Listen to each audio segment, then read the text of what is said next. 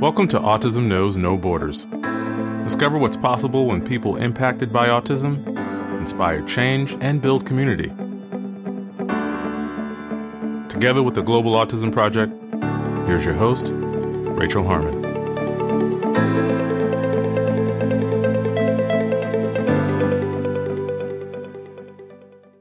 Hello, everyone. Our guest today is Harald Neerland. Harald is the president of Autism Europe, an international association whose main objective is to advance the rights of autistic people and their families and help them improve their quality of life. Originally from Norway, Harald is also a father of a young autistic woman. In today's conversation, we discuss Harald's daughter's strengths, interests, and living situation, how Harald assesses her quality of life, the level of awareness and services available in Norway, inclusion versus integration, describing autism based on the level of need rather than diagnostic criteria, Autism Europe's mission, policy work, and research initiatives, why researchers and practitioners need to work together, bringing mental and somatic health to the forefront of the political discussion, and objectives Harald wants to complete before the end of his term. In this episode, discover what's possible when you share the end goal. To learn more about Harald and his work, please visit our show notes at autismknowsnoborders.com. We appreciate your time. If you enjoy this podcast and you'd like to support our mission, please take just a few seconds to share it with one person who you think will find value in it too. You can also follow us on Instagram at Autism Podcast, subscribe to our YouTube channel, Global Autism Project, and join our online community on Mighty Networks at community.globalautismproject.org. And now I present you Harald Neerland. Hello, Harald. Welcome to Autism Knows No Borders. Thank you for joining us today. You're welcome. Could you please briefly introduce yourself? The key salient point is probably the fact that I'm a father to a young woman. She's 25 years old with uh, infantile autism. Apart from that, I'm a past president of the Autism Society of Norway. I'm also the current president of uh, Autism Europe. And I've been involved with um, autism, I guess, for as long as my daughter has been alive. So that's uh, 25 years now in various uh, roles, I guess. Uh, been part of some advisory groups for the uh, health and social affairs departments in, in the government of Norway. And I guess that's the gist of most of it, actually. Okay, great. So let's talk about your daughter. What are some of her interests and her strengths? Well, her biggest strength is actually the fact that she proves me wrong every time she does anything. Uh, she's really into How to Train Your Dragon, the animated movies. Mm-hmm. So her uh, apartment has a lot of stuffed animals from that, and a lot of toys from that, and a lot of movie uh, posters from that. So I think that's her special interest anything else. It's she's really into well, she needs a lot of physical activities to feel good. If we don't make her physically active, she basically gets antsy and becomes a little bit more difficult to handle. I see. Okay. And you mentioned her apartment. Does she live alone? She lives alone with individual. Uh, well, basically, what it is is something we call a BPA. It's a um, personal assistance system where she directs the activities, but she has support 24 7. She goes to a day center during the day, but when she's in the apartment, she has one on one all the time. She has somebody sleeping there during the night. So there's always somebody there. And that is a service that the local authorities provide. Oh, they actually pay for the assistants' uh, salaries, whereas we organize the staffing and the scheduling and everything in the apartment is organized uh, by the family. okay. It's a system that has been um, available for people with cognitive disabilities for about four, maybe five years in Norway. Okay. That sort of from her perspective, it's a brilliant thing. Mm-hmm. From the parents' perspective, there is a fair amount of, of work associated with administrating the, the system. So the experience, I guess, is a little bit different from where you're standing on whether you're looking at it from her point of view or you're looking at it from our point of view. I see. But generally, I would say it's a good system. Maybe not something I would recommend for everybody, but in our case, it works really well. Hmm. Okay. Yeah, that's great. So she has a lot of autonomy in the sense of being able to make decisions at home. Yeah. It's actually one of the key challenges when it comes to staffing, and that is to m- make people understand that she's actually the one that makes the decisions. Oh. So people have a hard time with that? Well, no, not necessarily, but I guess it comes from the fact that that the people that are supporting her are typically health professionals, and they have a sort of ingrown attitude of protecting. So they they see dangers where it may not be dangers. The concept of she should be able to try out whatever she wants to try out. If she gets hurt in the process, well, that's sort of what everybody else does. It's normal to screw up and get hurt when you try something. So, in our minds, we shouldn't remove that experience from her. Mm-hmm. Yeah, that makes sense. I think one of the key elements for us is the fact that she's making the decisions and she gets to choose what she wants to do. She's minimal verbal, so it, there is a challenge in, in actually understanding what she wants to do all the time. But generally, when you get to know her, it's fairly simple to understand what, what she wants to do, whether she wants more food or whether she uh, wants to go for a walk or if she wants to uh, be on her own for a while because she can always she can always go to her own room and close the door and you know she doesn't want anybody in there Yeah. and if you're visiting she will tell you when she has had enough and you should leave Mm-hmm. So it, it, it is a bit of um, learning her language, I guess, more than going into it saying that she can't speak. Right.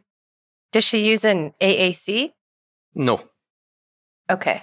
it's um, her sister says that for somebody without language, she sure talks a lot.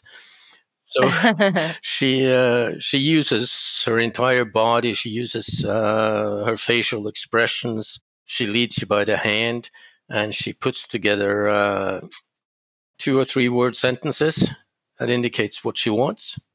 mm-hmm. And particularly when it comes to the planning, she's very involved in her planning for her days and her weeks. She basically points out what she wants to do in specific days. And it's up to us to say, okay, well, Using like a picture board or no, actually, she just, uh, she goes and points to, uh, she has calendar on the, ah, on okay. her wall.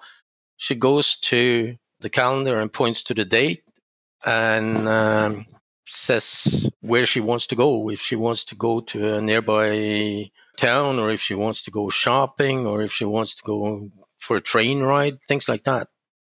Hmm. The problem we have is that it isn't necessarily always feasible to do what she wants. So there's um, the ensuing discussion is an interesting uh, experience. She doesn't necessarily give in easy, put it that way. Right. Okay. So you said this is something that is provided by or funded by the government. Yeah. Okay. And it's um, available to her for unlimited number of years? Yeah. That's great. Essentially, the, the legislation in Norway says that the local authority has to provide, the statement is, roof over your head. That, that says nothing about quality or anything like that. But it's a fact that the local authorities don't have sufficient housing for everybody with disabilities. So they they basically like it if you come up with your own solution. So what we did was we bought her that her apartment. Essentially what we did was give her an interest-free loan to buy the apartment and then she pays us back in monthly installments based on what she can afford from her pension keeping in mind that she needs money to pay for all the uh, utilities, the internet, and all the other sort of normal expenses, and still be able to put away money. All of that is taken into account when we uh, set up the deal. Mm-hmm. And what does she do at her day program? Ah, uh, not much in terms of, of work. It's activities like going for hikes, being active in the gym, listening to music, doing small little crafts projects, things like that. Okay. Generally, making sure that she's active throughout the day. And obviously, there's times when she gets too tired and has to rest and stuff like that. But generally, she uh, is fairly active. They got one day a week where she goes horseback riding. There's a, a, small little pool there that she can go swimming in if she wants to. And I think that is actually the, the key word wants to. Right. It, it all centers around what she wants. If you would to, were to ask her if she's happy or what she thinks of her quality of life, how do you think she would respond? I think she would say that she's happy. I think she would say that she's got a good quality of life. It's very difficult to assess that. Yeah. Insofar as she wouldn't put words to it. But you can see it in her general disposition. She's happy. She's laughing. She's actually known as the happy one in our day activity center. Hmm. so that's as good an indication as you could actually get from a parent's point of view. Right. Well, that's great. But one should mention also that we are quite lucky in insofar that the local authorities has a fairly good understanding of autism mm. and therefore understand what type of services she needs and understands what we as parents are, is trying to um, achieve. Mm-hmm. That's not a given in all local communities throughout the country. Oh, okay. The quality and the, the access to services is, is very varied throughout the country. It's actually an element of awareness of the well, one thing is the awareness of, of autism, but it's also access to services because these services tends to be specialized.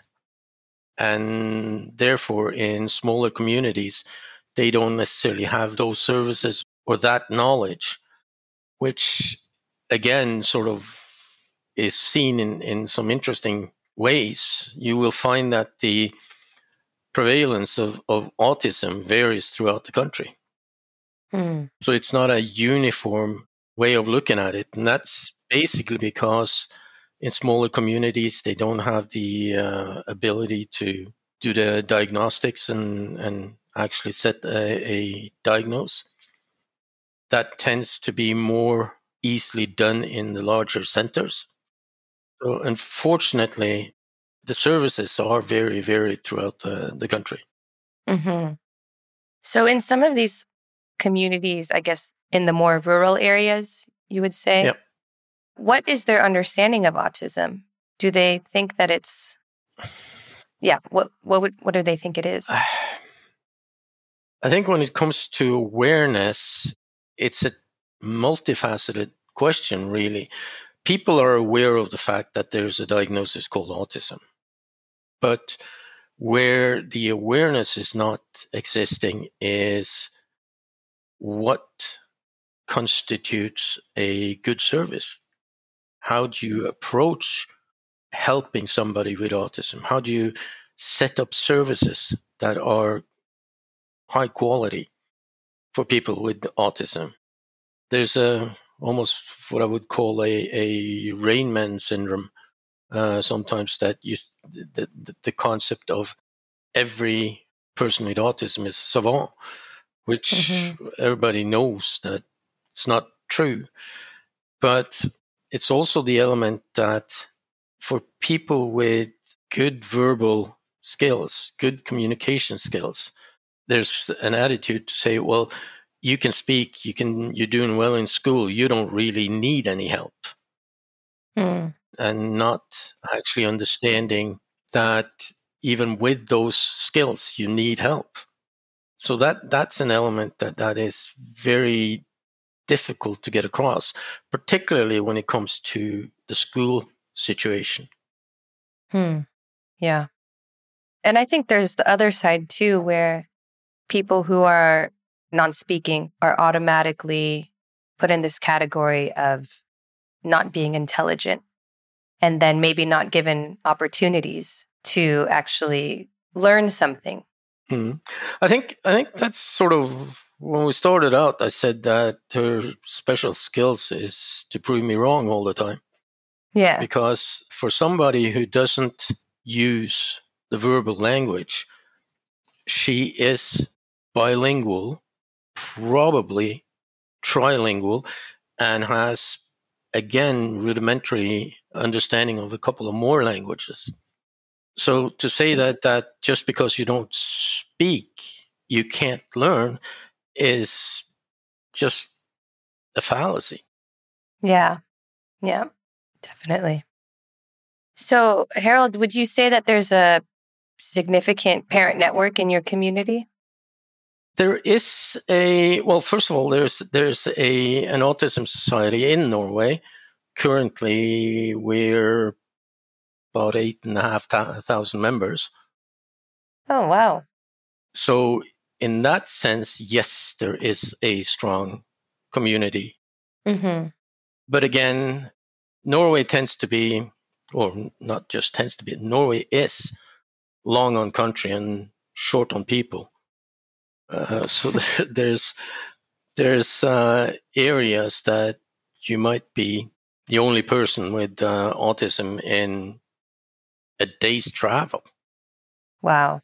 But the fact that the society is uh, has so many members indicates that that yeah, th- there is a, a um, a good community in here. Yeah. That's great because, you know, usually when we see change in policies and with government, it comes from the parents who mobilize to hmm. to actually make the change happen. Well, um, the diagnosis of of uh, autism came into the diagnostic manual in 1980, somewhere around there our society has been operating since 1965. And it has uh, affected how Norway has built their services. Hmm. Norway doesn't have a specific autism legislation, but it has a very good disability legislation where the um, parents is trying to focus and making changes is towards the educational system, the understanding of inclusion versus integration. There's always been a lot of talk about integrating people with autism into the classroom, whereas we're more in favor of including them, not integrating them, because integrating basically means that you're doing it on everybody else's premises and not on the person. And I think that's been the one thing that probably is lacking in the understanding of autism, not just in Norway, but generally. The fact that the approach has to be individual. Mm-hmm. What worked for us, I can tell people what we did. I'm not sure if I want to recommend it because it has put a lot of stress on the family. It was worth it in hindsight, but then again, we're uh, what we would call resourceful family to university educated uh, parents, and we're used to thinking outside the box and, and try different things. Hmm. If you don't have that background, you might find it to be a lot more stressful to try what we have tried. Hmm. And also, the element of trying means that you have to evaluate how things are doing and stop when you see that there isn't any effect of it. And then there's the question of what are you actually trying to achieve? And when our daughter got the diagnosis, she got it when she was about 16 months, 18 months. Mm.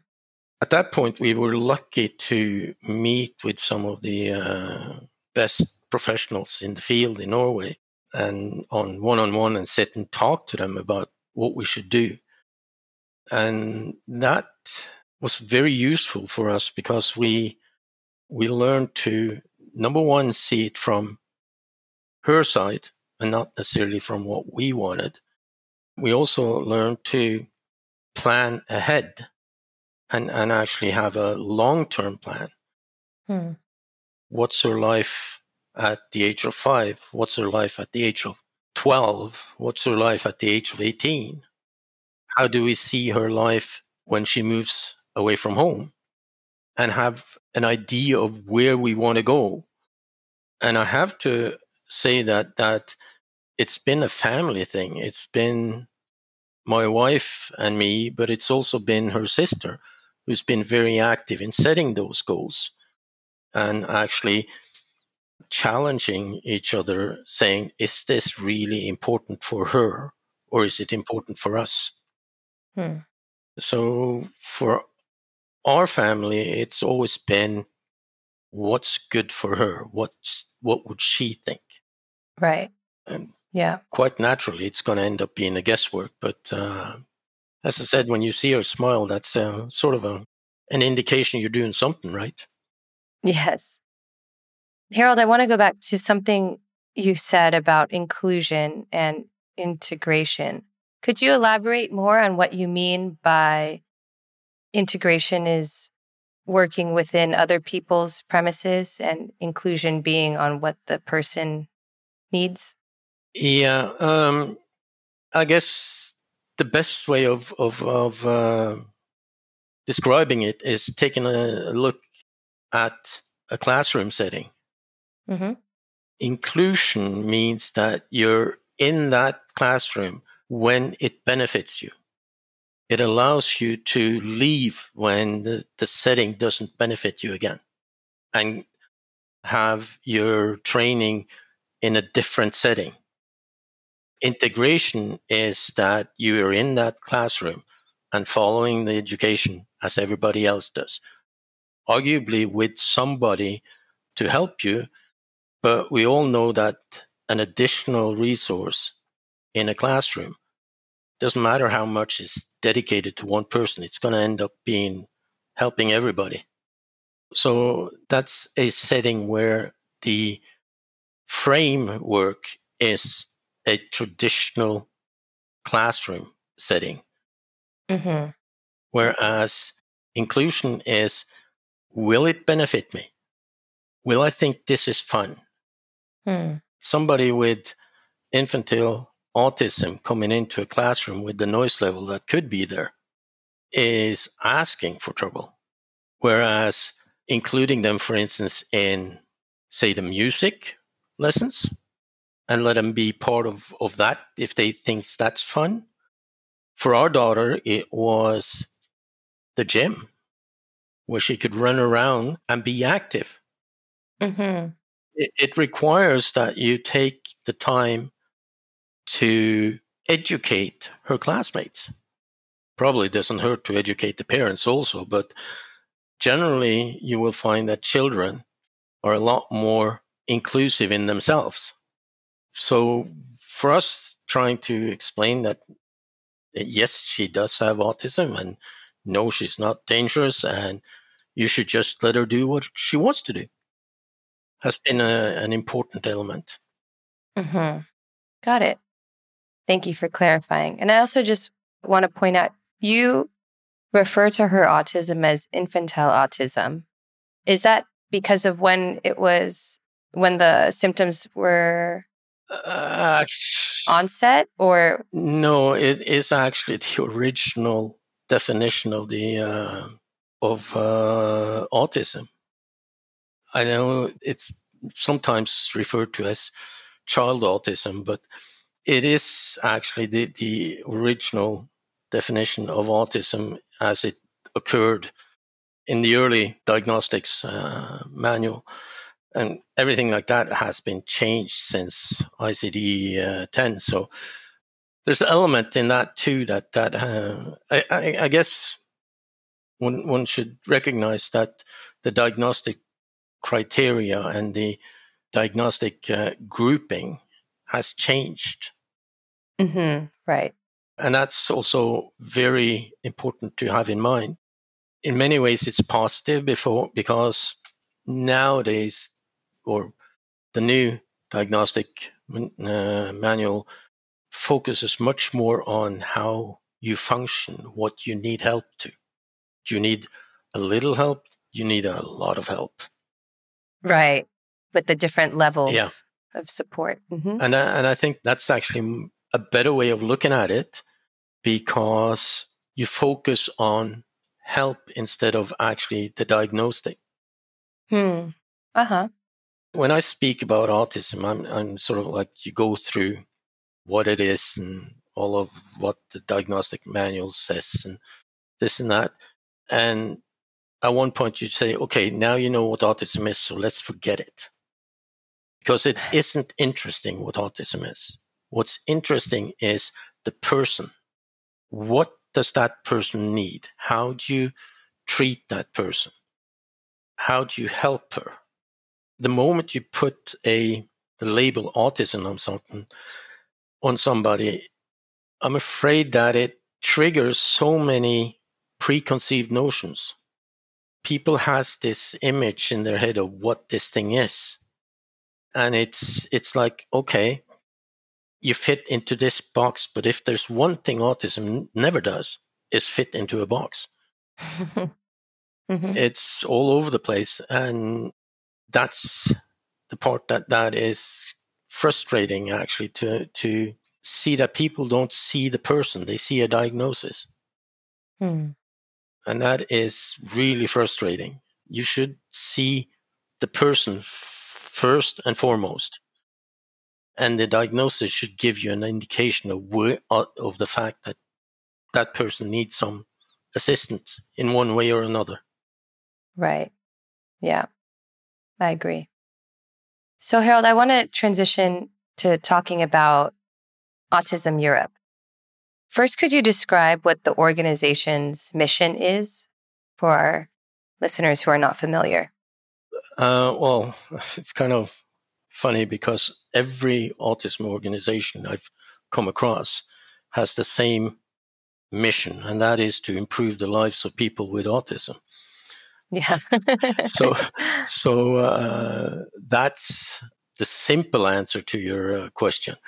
On a more serious level, our mission is to spread information on autism, in particular, what's um, a good practice.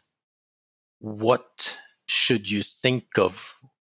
And also the fact that Autism Europe is is um, well, it it has members in 23 countries in Europe right now, mm-hmm. plus a couple of countries outside of Europe also, and that brings into play the the cultural aspects of autism. Mm-hmm. It is sort of like if you're in the rural areas of, say, Romania, and trying to explain to people what autism is and what you should do and how you should approach living with somebody with autism, you might as well come from Pluto. You're from a different planet. They have no way of relating to what you're saying because they don't have the services you uh, talking about. They're having a different cultural setting. So Autism Europe is trying to share and trying to communicate out best practices and how to deal with autism. And we're also heavily, well, face it, we're, we're a political organization. We work towards the EU uh, and towards the European Parliament in trying to get legislation in place and trying to get the European Parliament to enforce their member states to follow their um, legislation and, and improving services. Autism Europe also has legal standing in front of the Council of Europe. So we're actually capable of bringing legal actions towards the country in Europe. Okay. And we have had a landmark decision where France was found to be in breach of their uh, responsibility for children based on our complaint to the uh, council. Okay. So it is a political organization also. Mm-hmm. And the third leg that we're uh, standing on is research every three years we arrange a um, conference. I've been doing that since 1985, actually. Okay, that's actually where we met. Yeah. Last October at the one in Poland. Yeah, in Krakow. Yeah. Mm-hmm. And that came about when the founding fathers, for lack of better words, of the organization got hold of a few well-known scientists and arranged a conference to get information on autism, and it's built on till that. So it's it's grown to be the uh, preeminent meeting place of researchers, practitioners, people with autism, and parents and caretakers of people with autism. And we're, we're quite proud of that because it, it, without research, without scientists, we won't be moving forward. So it is an, a very important element in what we do. This thing about getting to see what's being researched, see how we can turn it into practice, and see how that can help people. Mm-hmm. So it is it is very important for us to have contact with various uh, research groups and, and, and societies. Mm-hmm. Yeah, that was it was interesting at the conference to hear about all the research that's going on in different countries. And I think I was also reminded of how we really need to work together. I'm a professional in the field. I'm not a researcher. I'm not a parent. I'm not autistic. So that's mm. where I'm coming from. But I would I was seeing, you know, some tension at the conference between some family members who were feeling like the researchers were just so focused on the science and you know some researchers maybe getting defensive and i was like there's this disconnect it seems like we really should just be working together as you mentioned, that that tension has always been there, but There's multiple contact surfaces within the uh, autism community that, that has that tension. There's a tension between parents and self advocates. There's a tension between researchers and families. Um, you're doing research on mice to find out what autism is. How can you utilize that element to improve the daily life? But the fact is that without that type of research, you won't be able to draw conclusions and see where or how you should change how you're doing things. You need to understand why things work. That's always a, a, a an element that's extremely difficult to accept when you're looking for answers.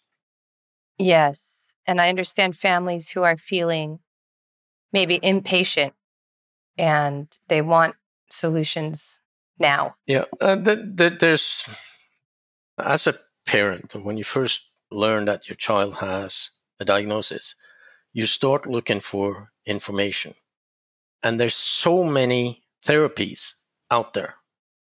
There's cognitive behavioral therapies. There's ABA. There's and and how does a parent know which therapy you should go for? How do you know that what you're trying to do will actually help?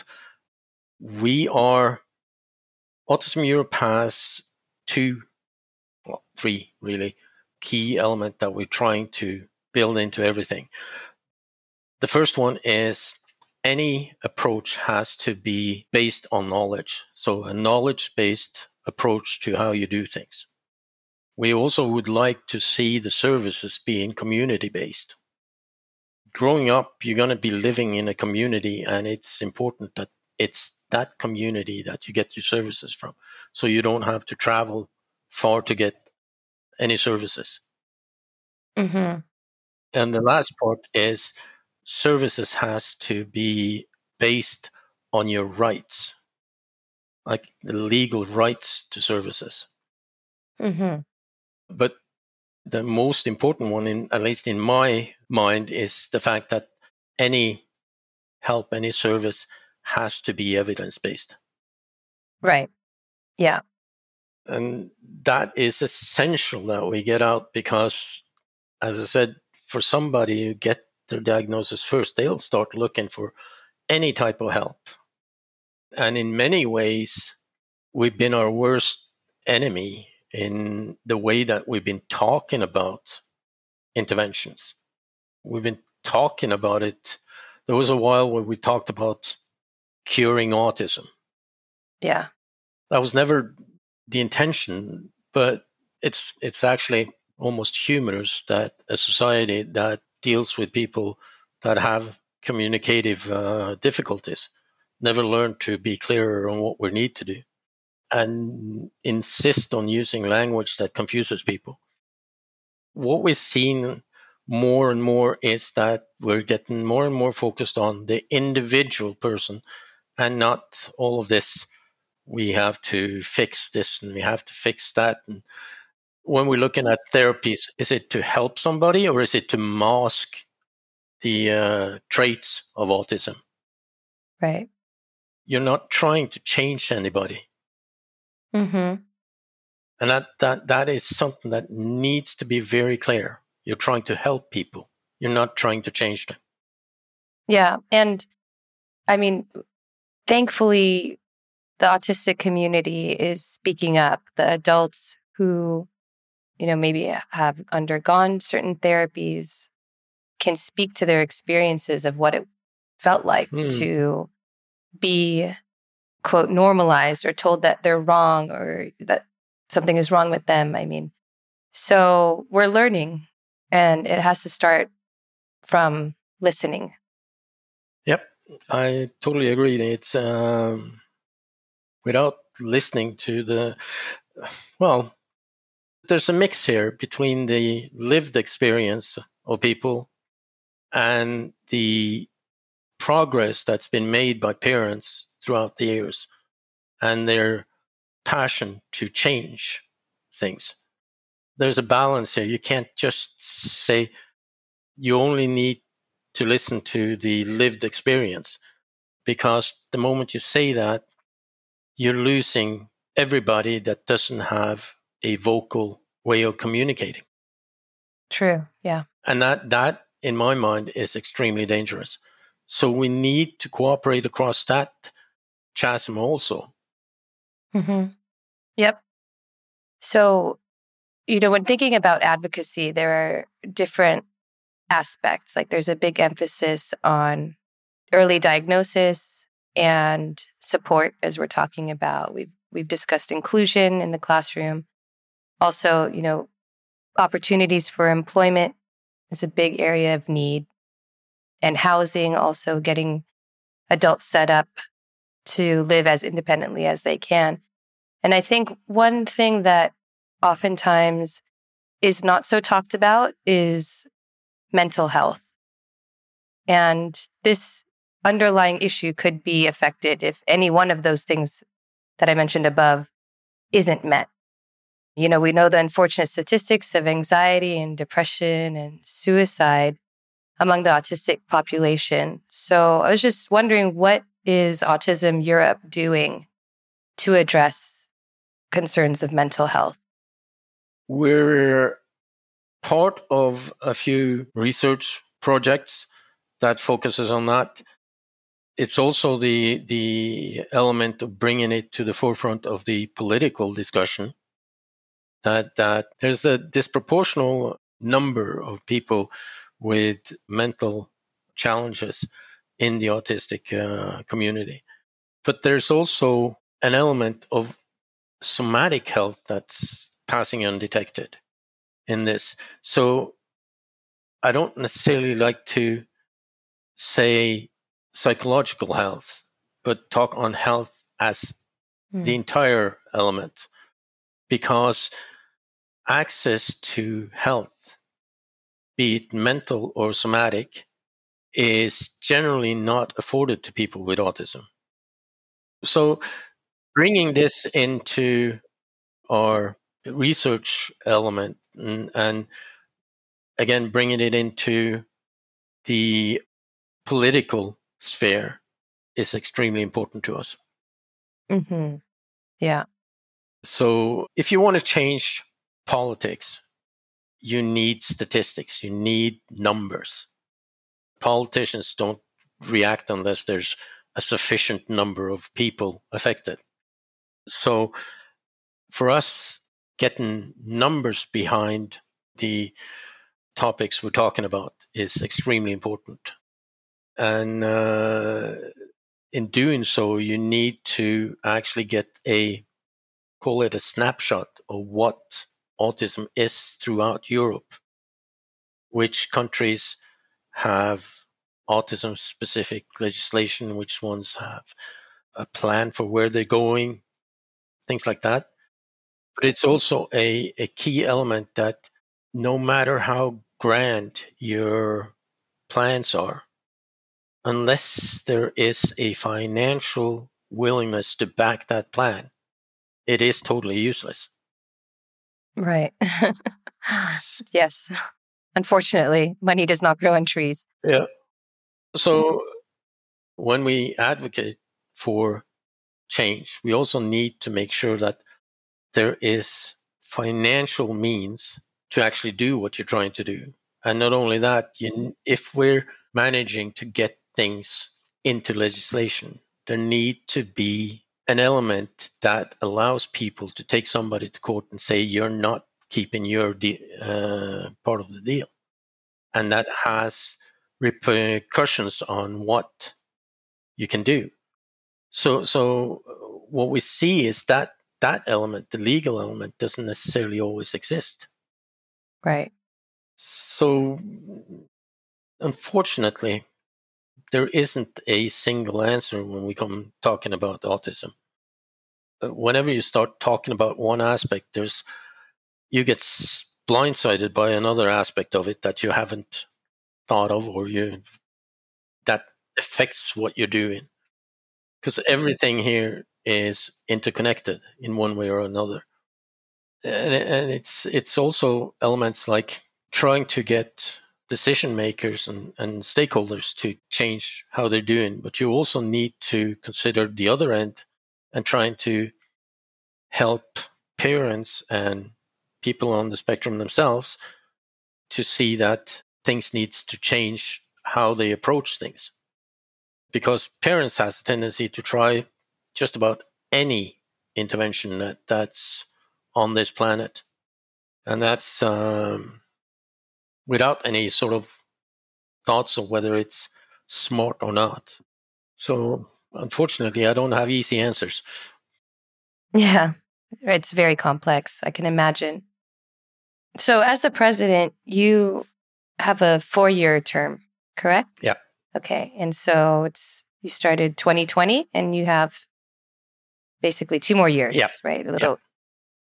Yeah. Okay. And now what are some of your goals that you would like to see completed or at least just started in some form of progress before the end of your term? The one thing that I went to war with, uh, I almost said, was bridging the gap between self advocates and parents, trying to show that we need to be one family within the autism spectrum. We can't say this is autism or this is autism, depending on where you're standing. So the part that I'm interested in is trying to get people to understand that it doesn't matter whether you're a self advocate or if you're a parent advocating for your kids. The challenges with autism are the same. The cardinal symptoms of autism is the same, regardless of, of your functional level. So therefore, it all comes down to how do you help? And in doing so, we need to recognize the individual aspect. So that's been one of the things that I wanted to do. The other one is I want a closer cooperation between the research communities and the autism community. We need to set uh, agenda for where research should be. We need to try and, and, and see where we can get people with autism into clinical trials. If you look at the pharmaceutical industry, every drug that's been tested and approved has been tested out with on white Anglo-Saxon males aged 30 to 35. There's nothing on women. There's nothing on cognitive disabilities. There's, there's, there's just this uniform group that's tested. So how do we know how these drugs works on our population? Again, an element of trying to see where we can set the agenda for research. And I think those two are probably the two most important things that I'm trying to, to achieve. Yeah and there's a commonality there where you're trying to bring people together. Yep. Who might be on different sides. Different sides, but still everyone wants the same goal. Everyone wants every autistic people to thrive and have a good quality of life. Yep. So it's just reminding them of that. And uh, obviously, the only way that you can achieve that is actually to bring forward examples of good practices how we do things that that seems to work mm-hmm. and also recognizing in all of this that there is cultural differences in how we approach autism yeah if you ask somebody from spain what they think about the way the scandinavians organize things they would basically say that to them it's a cold way and to deal with things and, and that the person with autism must be very lonely in that setting. Whereas we focuses on the ability to control your own life from our culture and to point out that there isn't necessarily a conflict in that, but you have to understand in which setting you're actually working.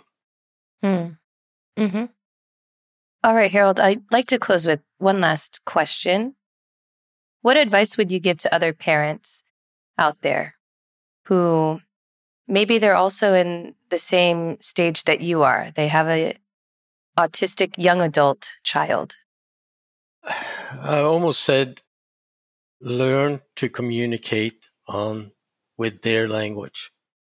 The best way is, and this is not a mom's way of doing it or a dad's way of doing it, because face it, we all do it in our own individual way, but it needs to take the child into account. And for parents, I think the, the, the number one advice would be to learn the language of the child.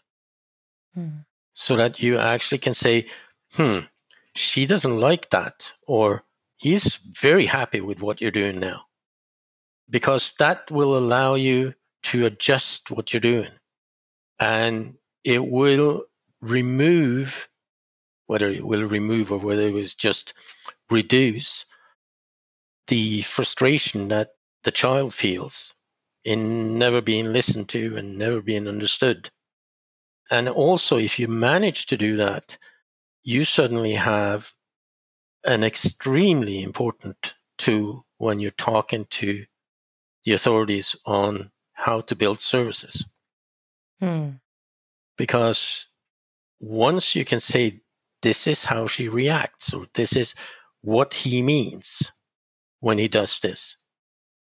Our daughter used the word to go to the bathroom, both because she needed to go to the bathroom or because she wanted to get out of something, a situation that she didn't like. And you got to learn the tiny nuances in that statement in order to, to see what's actually important to do. Because you can't run to the bathroom all the time. Something is wrong if that's what she wants to do all the time. Mm-hmm. So, so yeah, I, I come back to understanding the child. Okay, great. All right. Well, thank you, Harald. Thank you so much for sharing your story. And I look forward to seeing you again at the next Autism Europe Congress. Yes, Dublin in uh, 25. Okay. Every three years, right? Yep. it is. All right. Well, thank you.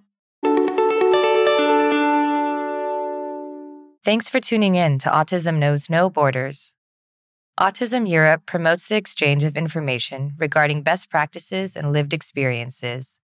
As Harald mentioned, all sides need to work together because the end goal is the same a good quality of life for autistic people and their families. Our global autism community is a great place to connect with like minded advocates who also have similar goals. Whether you're autistic yourself and want to share your story with others, or a family member hoping to support and empower your loved one, or a professional seeking to hear directly from autistic voices and improve your practice, you can join our online global autism community to collaborate with people from all over the world. Sign up today at community.globalautismproject.org. Let's work together to transform how the world relates to autism. Thanks for listening. Take care. Tune in each week for engaging conversations of how people across the globe are inspiring change and building community. You've been listening to Autism Knows No Borders, brought to you by the Global Autism Project. You can find Rachel's notes for this episode and learn more about today's guests at autismknowsnoborders.com. If you enjoyed this episode, please subscribe to the show on iTunes or wherever you get your podcasts. By doing so, you'll be helping us increase awareness and acceptance of autism around the world.